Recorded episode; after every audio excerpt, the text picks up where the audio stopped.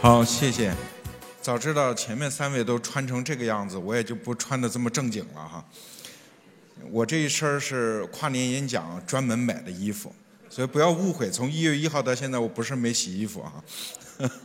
那个优酷的活动我参加的比较多，因为马上要过年了嘛。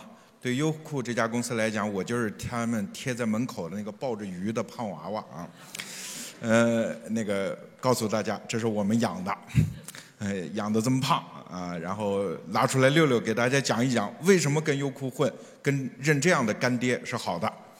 下面我就进行系统的论述哈。呃，逻辑思维这家公司呢，真的是在一个新时代的成长起来的一家奇葩公司。它奇葩的地方呢，是因为我们在几个很关键的点上和我们的一些伙伴，呃，形成了一些不太呃一样的认知。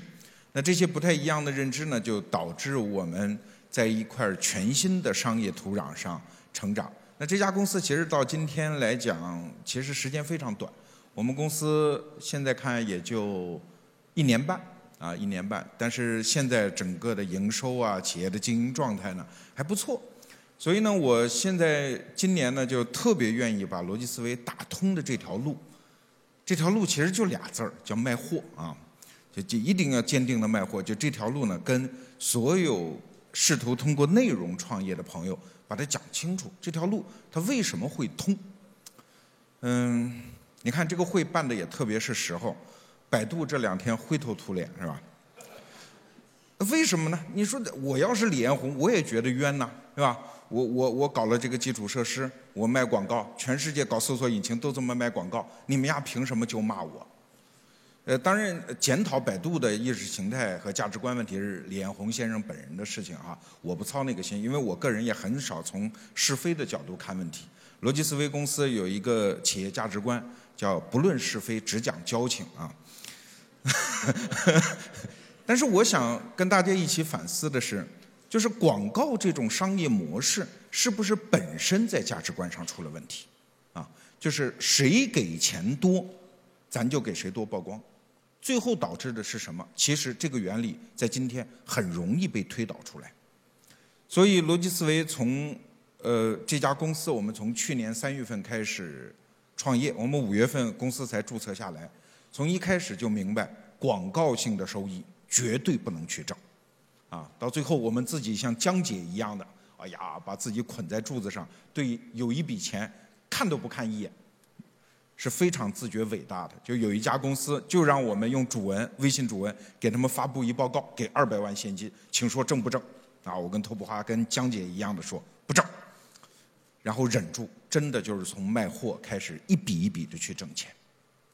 那我先给大家看几组数字哈。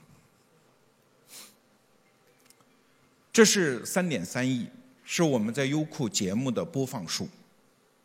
这个数在优酷的整个节目库存里一定不是大数，可能连能不能上了一半我都不知道哈。呃，这肯定是一个中游的数字。但是据我所知，这个数还可以。这就是什么？在把任何一期节目上新头八天的头部流量拿掉之后，我们获得的点击率是一点八亿。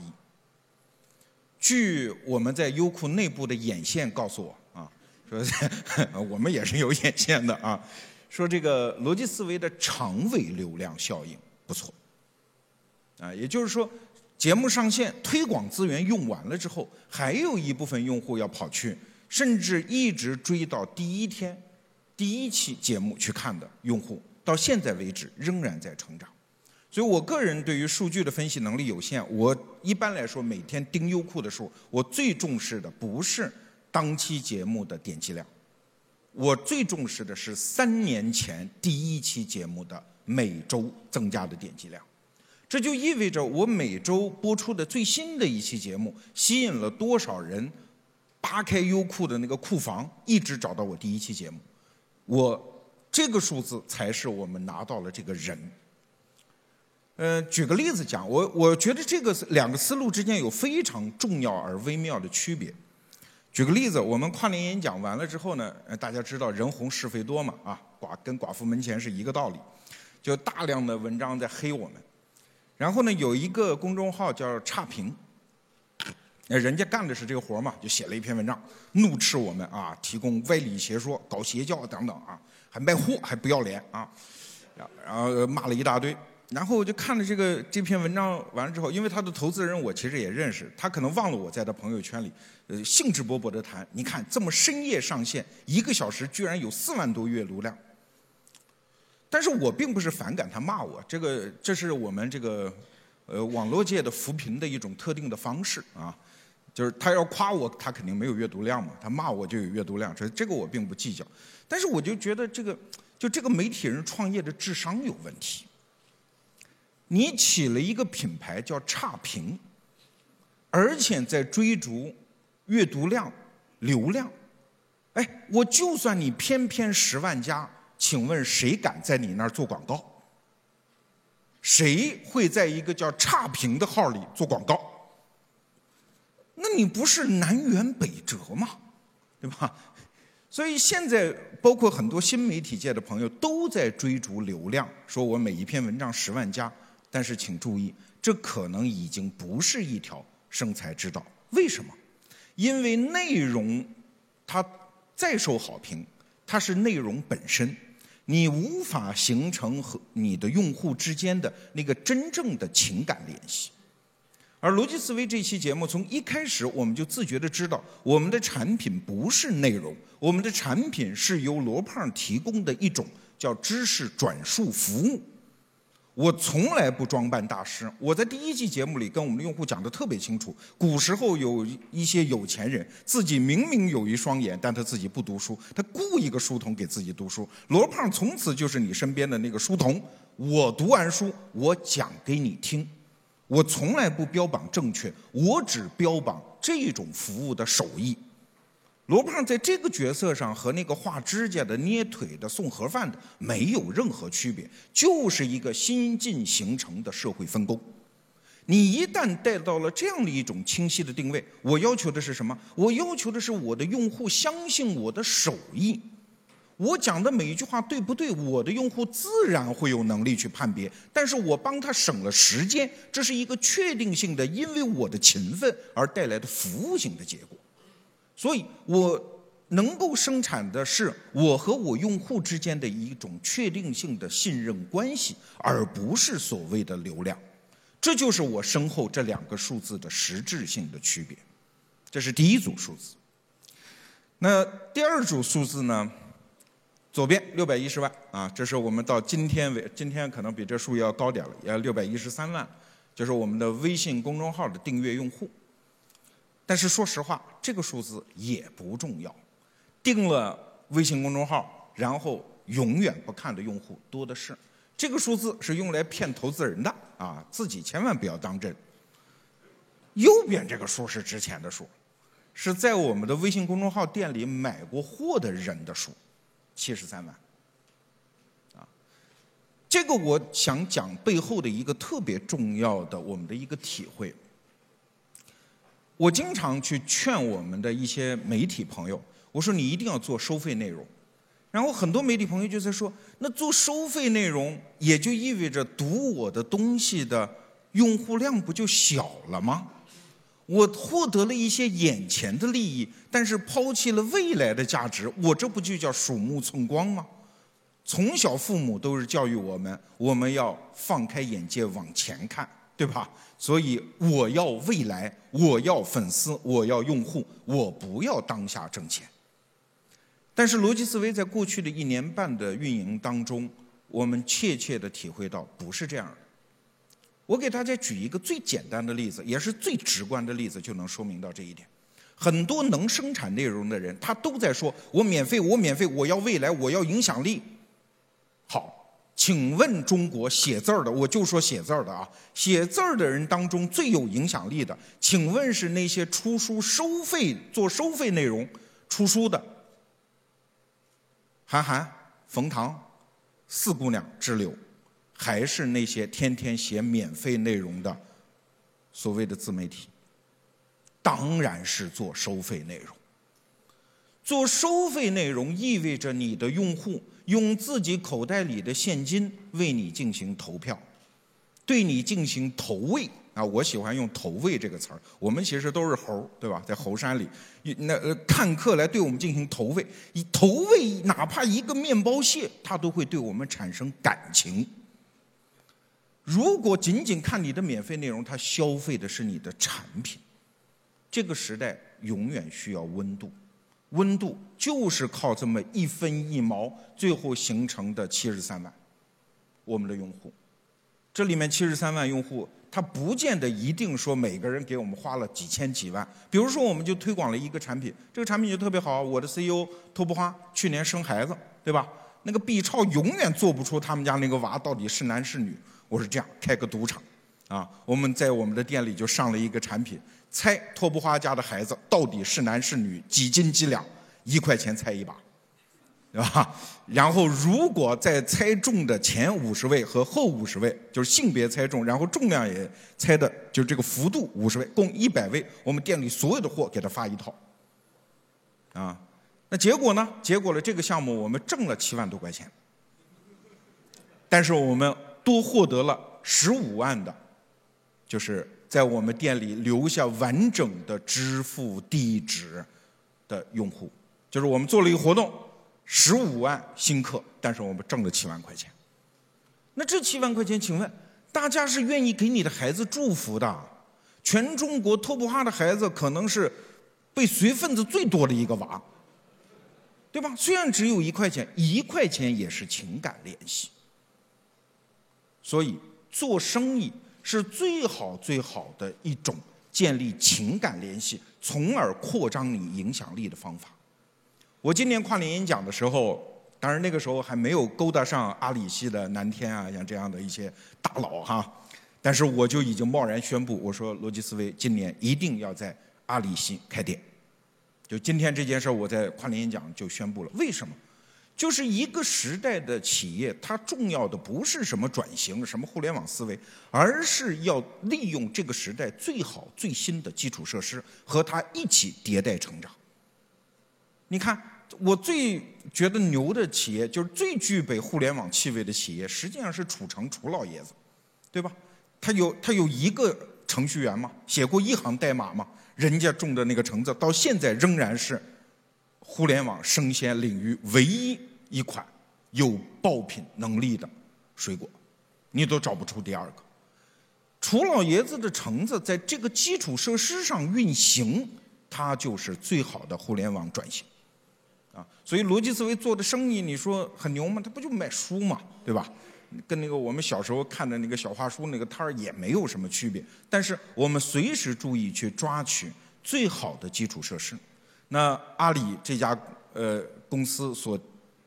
塑造的那样好的基础设施，我们觉得研究之后觉得可以对我们的能力的提升提供巨大的反馈作用，所以我们去年下半年就开始决定一定要干这件事情。然后我们干事儿也挺猛的，整个天猫店两天装修出来上线啊，现在才四天，我们已经挣了十万块钱了。那我为什么要讲？我不是在这儿，因为南天在这儿，这是我们第二个叫将来要跪舔的对象哈，这不还不是这个原因。我想说的是什么？就是如果一个内容生产者靠广告生意去盈利，我不是说那个不好，是你不符合这个时代的打开的机会窗口。因为广告生意有一个问题，就什么都是猜的，你的努力。并不能和你的商业变现能力成为正比例关系。你比如说，我原来在央视，央视的一个节目组、一个频道，他做节目和最后的广告收益有一毛钱关系吗？可能有，最多也就两毛。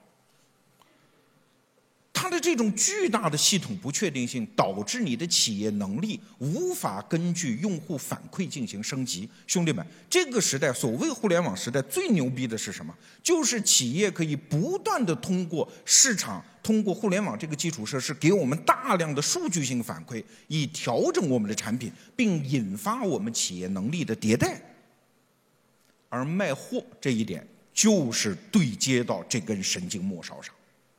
啊，逻辑思维，我们每一天，我那个手机最主要的功能就是刷各种各样的电商后台，原来是有赞的，现在可能就是天猫的这个合一呃，那个咱们那个叫什么？百川的百川的这个后台，看看这个过去一个小时又涨了多少。我现在就像那个过去那个叫什么天主教卖赎罪券的啊，就是那个银币碰到钱箱底部叮当作响的时候，我的灵魂就要飞升一下。这是一个典型的商人最好的状态，就是每天有大量的叫小确幸、小而确定的幸福。但是请注意，这个小而确定的幸福不是我个人的猥琐，而是一个商人最好最好的精神状态。为什么？你在不断的接受市场反馈，然后提升自己的能力。冯仑先生跟我讲过一个词儿，我一直记到了今天，叫价值背后的价值，利润背后的利润。我每多卖一本书，我的仓储、物流、策划、营销、客服，所有的能力都在相应的被提升。每挣到的一块钱，他都给我未来多挣那么几块钱奠定下了基础。我每做的每走的一步，都在前面一步的上面。这就是卖货这个生意的好处。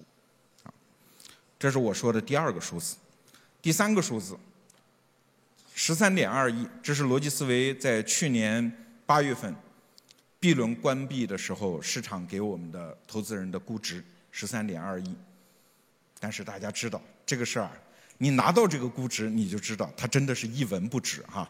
你真是融到了钱，像我们这样，跟前一阵儿那个虎嗅网被黑一样，说理财，我们唯一能够嘲笑理虎嗅网的地方，就是我们做的理财产品利率比它高，啊，我们融到的钱也都在理财，所以这个不重要，重要的是这个数。托普花生孩子，也就是去年大概七八月份的时候，我们店里的每天的流水。三十多万，兔子对吧？啊，那么过去二十天不到二十天，就今天二十号十九号，今天十九，过去十九天就是一月一号到现在，我们店里每天的平均流水一百八十六万，从三十几万增长到一百八十六万，半年。那这个他是不是说有人说那你是网红效应吧？我说还真的不是。因为网红效应其实做出来的生意比我们大，你到淘宝系里去问问，那个真正网红那是卖几千万、几个亿的有的是。我想说的是，他真的是像一个农民、一个 farmer 那样，就一点一点的把这个基础给扩张。那有流水的，其实我们店里的 SKU 并不多，到现在也就一百八十多个，但是每天都能产生交易的那个 SKU 的数字，是真的是一天一点的在涨。我每摸到一个产品门类，我知道我的用户喜欢它，我就围绕这个产品进行运营。这个能力是一点一点的在堆积，堆积几个月之后就是这个数，那所以今年我们应该就比较放心。二零一六年逻辑思维这家店，我们电商性的盈利仅仅在微信环境里还不算天猫，就是给我们带来的一个巨大的价值增量的一个期待，我们做三到五个亿的生意应该问题不大。啊那只要你认真做自己的货，那这个结果是可以确定性的预期的。但是如果你做广告，你就不能得到确定性的预期。就像我想说的。最后一个数，左边是我们卖的最多的一本书，还不到三个月，两个多月，凯文·凯利的新作《必然》，我们拿下了独家版本，卖了十六万册。这个在中国的出版业界算是很棒很棒的一个成绩哈，呃，而且是单渠道单店独家能卖到这个数，也是不得了的一个数。但是这不重要，这不重要，这个数我觉得用其他的方法它也能做到。我想强调的是这个数，一点五万卖的并不多，这也是一本书。跨年演讲那天一月一号我发布，到现在为止。卖了一点五万套，是这个书《物演通论》。这是一部纯粹的哲学书，纯粹的哲学书。它很早就出版了，十几年卖了八千册。我们二十天卖了一万五，这意味着什么？意味着这个公司正在给市场贡献价值增量，而不是自己的资源性成长，是别的公司、别的渠道、别的能力做不到的事情，我们把它做到了。大家别觉得这是忽悠，有人说看得懂吗？这哲学书看不懂，买了就是对他人生的重大贡献。我经常在后台里看到什么贵州某某瑶族自治县某某镇修车铺对面，什么一个人收，真的经常看到这样的订单。也许没有我这样的人，一辈子也不会买一本什么叫《一刻经济学》看一下的。也许这本书递到他家里，他拆了封之后翻几页，抹撒几下，可能也看不懂，又放下了。那又怎样？书嘛，不就这样？我罗胖买书，我最多也就翻开了十分之一，但是它仍然是我精神世界构筑的砖块，对吧？它仍然，我就每当我看到这样的订单，我就会左手握着右手说：“罗胖子，你他妈真了不起！我操，你让这种人都开始买书。”所以我想，最后，呃。这是我今天的演讲的一个结构啊！我总想想否定一个数，然后告诉大家另外一个数重要，但实际上这是我们在过去一年多运营这家店的一个基本心得，就是很多人会认为有些东西很好，然后他会问你怎么做到的，我们经常会这样回答他：我说这叫结果，这不是原因。我们给大家举一个例子，很多人都在说逻辑思维，嗯，你们搞社群经济，请问怎么运营社群？我的回答非常简单，社群是好商业的结果，而不是原因。如果你认为我可以通过建立粉丝运营、搞什么城市分会，然后讨好人、发红包等等，运营一个巨大的社群，然后把东西卖给他。这就典型的叫江湖杀熟，这一定是不道德的生意。而好的社群经济是什么？全世界最牛逼的社群商业的，就商业社群是什么？是苹果粉儿嘛？可是你何尝见过苹果公司运营什么社群？他出一款最新的手机，苹果粉儿在外面排队三天三夜，你放心，商店里的人一杯水都不会送出来给他们喝。运营什么社群？做好产品就是王道，做好产品自然会有社群。所以很多人在外面黑我们，说你们逻辑思维整社群不是邪教吗？我说他邪教不邪教跟我有什么关系，对吧？我老老实实的在家做节目，呃，卖书，他干什么我关心都不关心，我从来不去运营社群。好商业是社群的原因，社群是结果。就像刚才我讲的这几组数。有人在追逐粉丝，有人在追逐流量，有人在追逐销售。但是我想告诉你的是，一切都是好产品、好商业的结果，而不是原因。就在几天前，我们最新推出的逻辑思维节目开发了一个新功能，感谢二位干爹百川和优酷的团队。然后大家看一段视频，怎么样？边看边买。身为一名骨灰级粉丝，每次听罗胖聊书，我都恨不得揭穿屏幕，一把抢走他手里的书。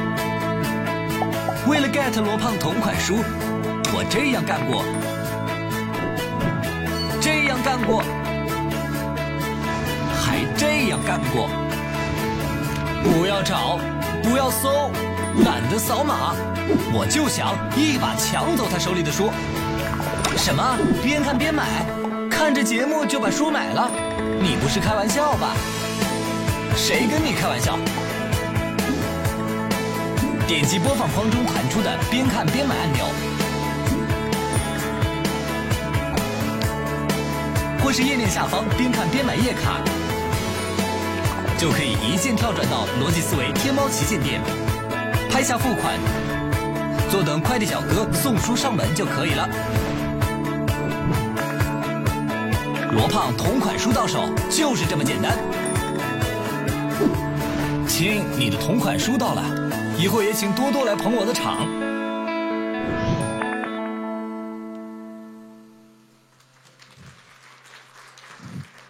下面是一个生意人的做广告时间。《物演通论》《知鱼之乐》这两本书都不太好读，但是我个人有一个预判：这两本书会在未来中国的创业界是大神级的著作。它在中国出版物当中的命运将会有点类似于《三体》，不温不火很多年，但是突然被引爆。所以我们非常鸡贼的在去年跟他的作者王东岳老师一把签下来五年全球独家销售权，啊，反正不管什么时候，只要你买到这个书，未来五年内只能在我们这儿买。今天，嗯，如果你马上下单的话，现场门口就可以领书。我们仅备了二百套，而且优酷干爹还配发了免费赠送的优酷会员卡体纪念版。这是购买流程。大家愿意刷二维码的可以开始。一个生意人的嘴脸，请用天猫或者淘宝也可以吧？呃，天猫或者淘宝的刷二维码的，可以体验一下我们的边买边看的流程。好，再强调一下三个卖点：第一，这本书将来未来五年一定会成为神书。先摸到者有福了，然后第二，成全罗胖这个生意人、买卖人，反正我们脸早就丢光了，我们就是要做买卖，就是要挣钱，这是未来各位有可能也走上的一条道路。第三，我们来共同尝试一下优酷和百川和颐和百川两家公司给我们提供的这个边买边看这样的基础设施。好，谢谢。我们把话筒交还给主持人。你要卖东西吗？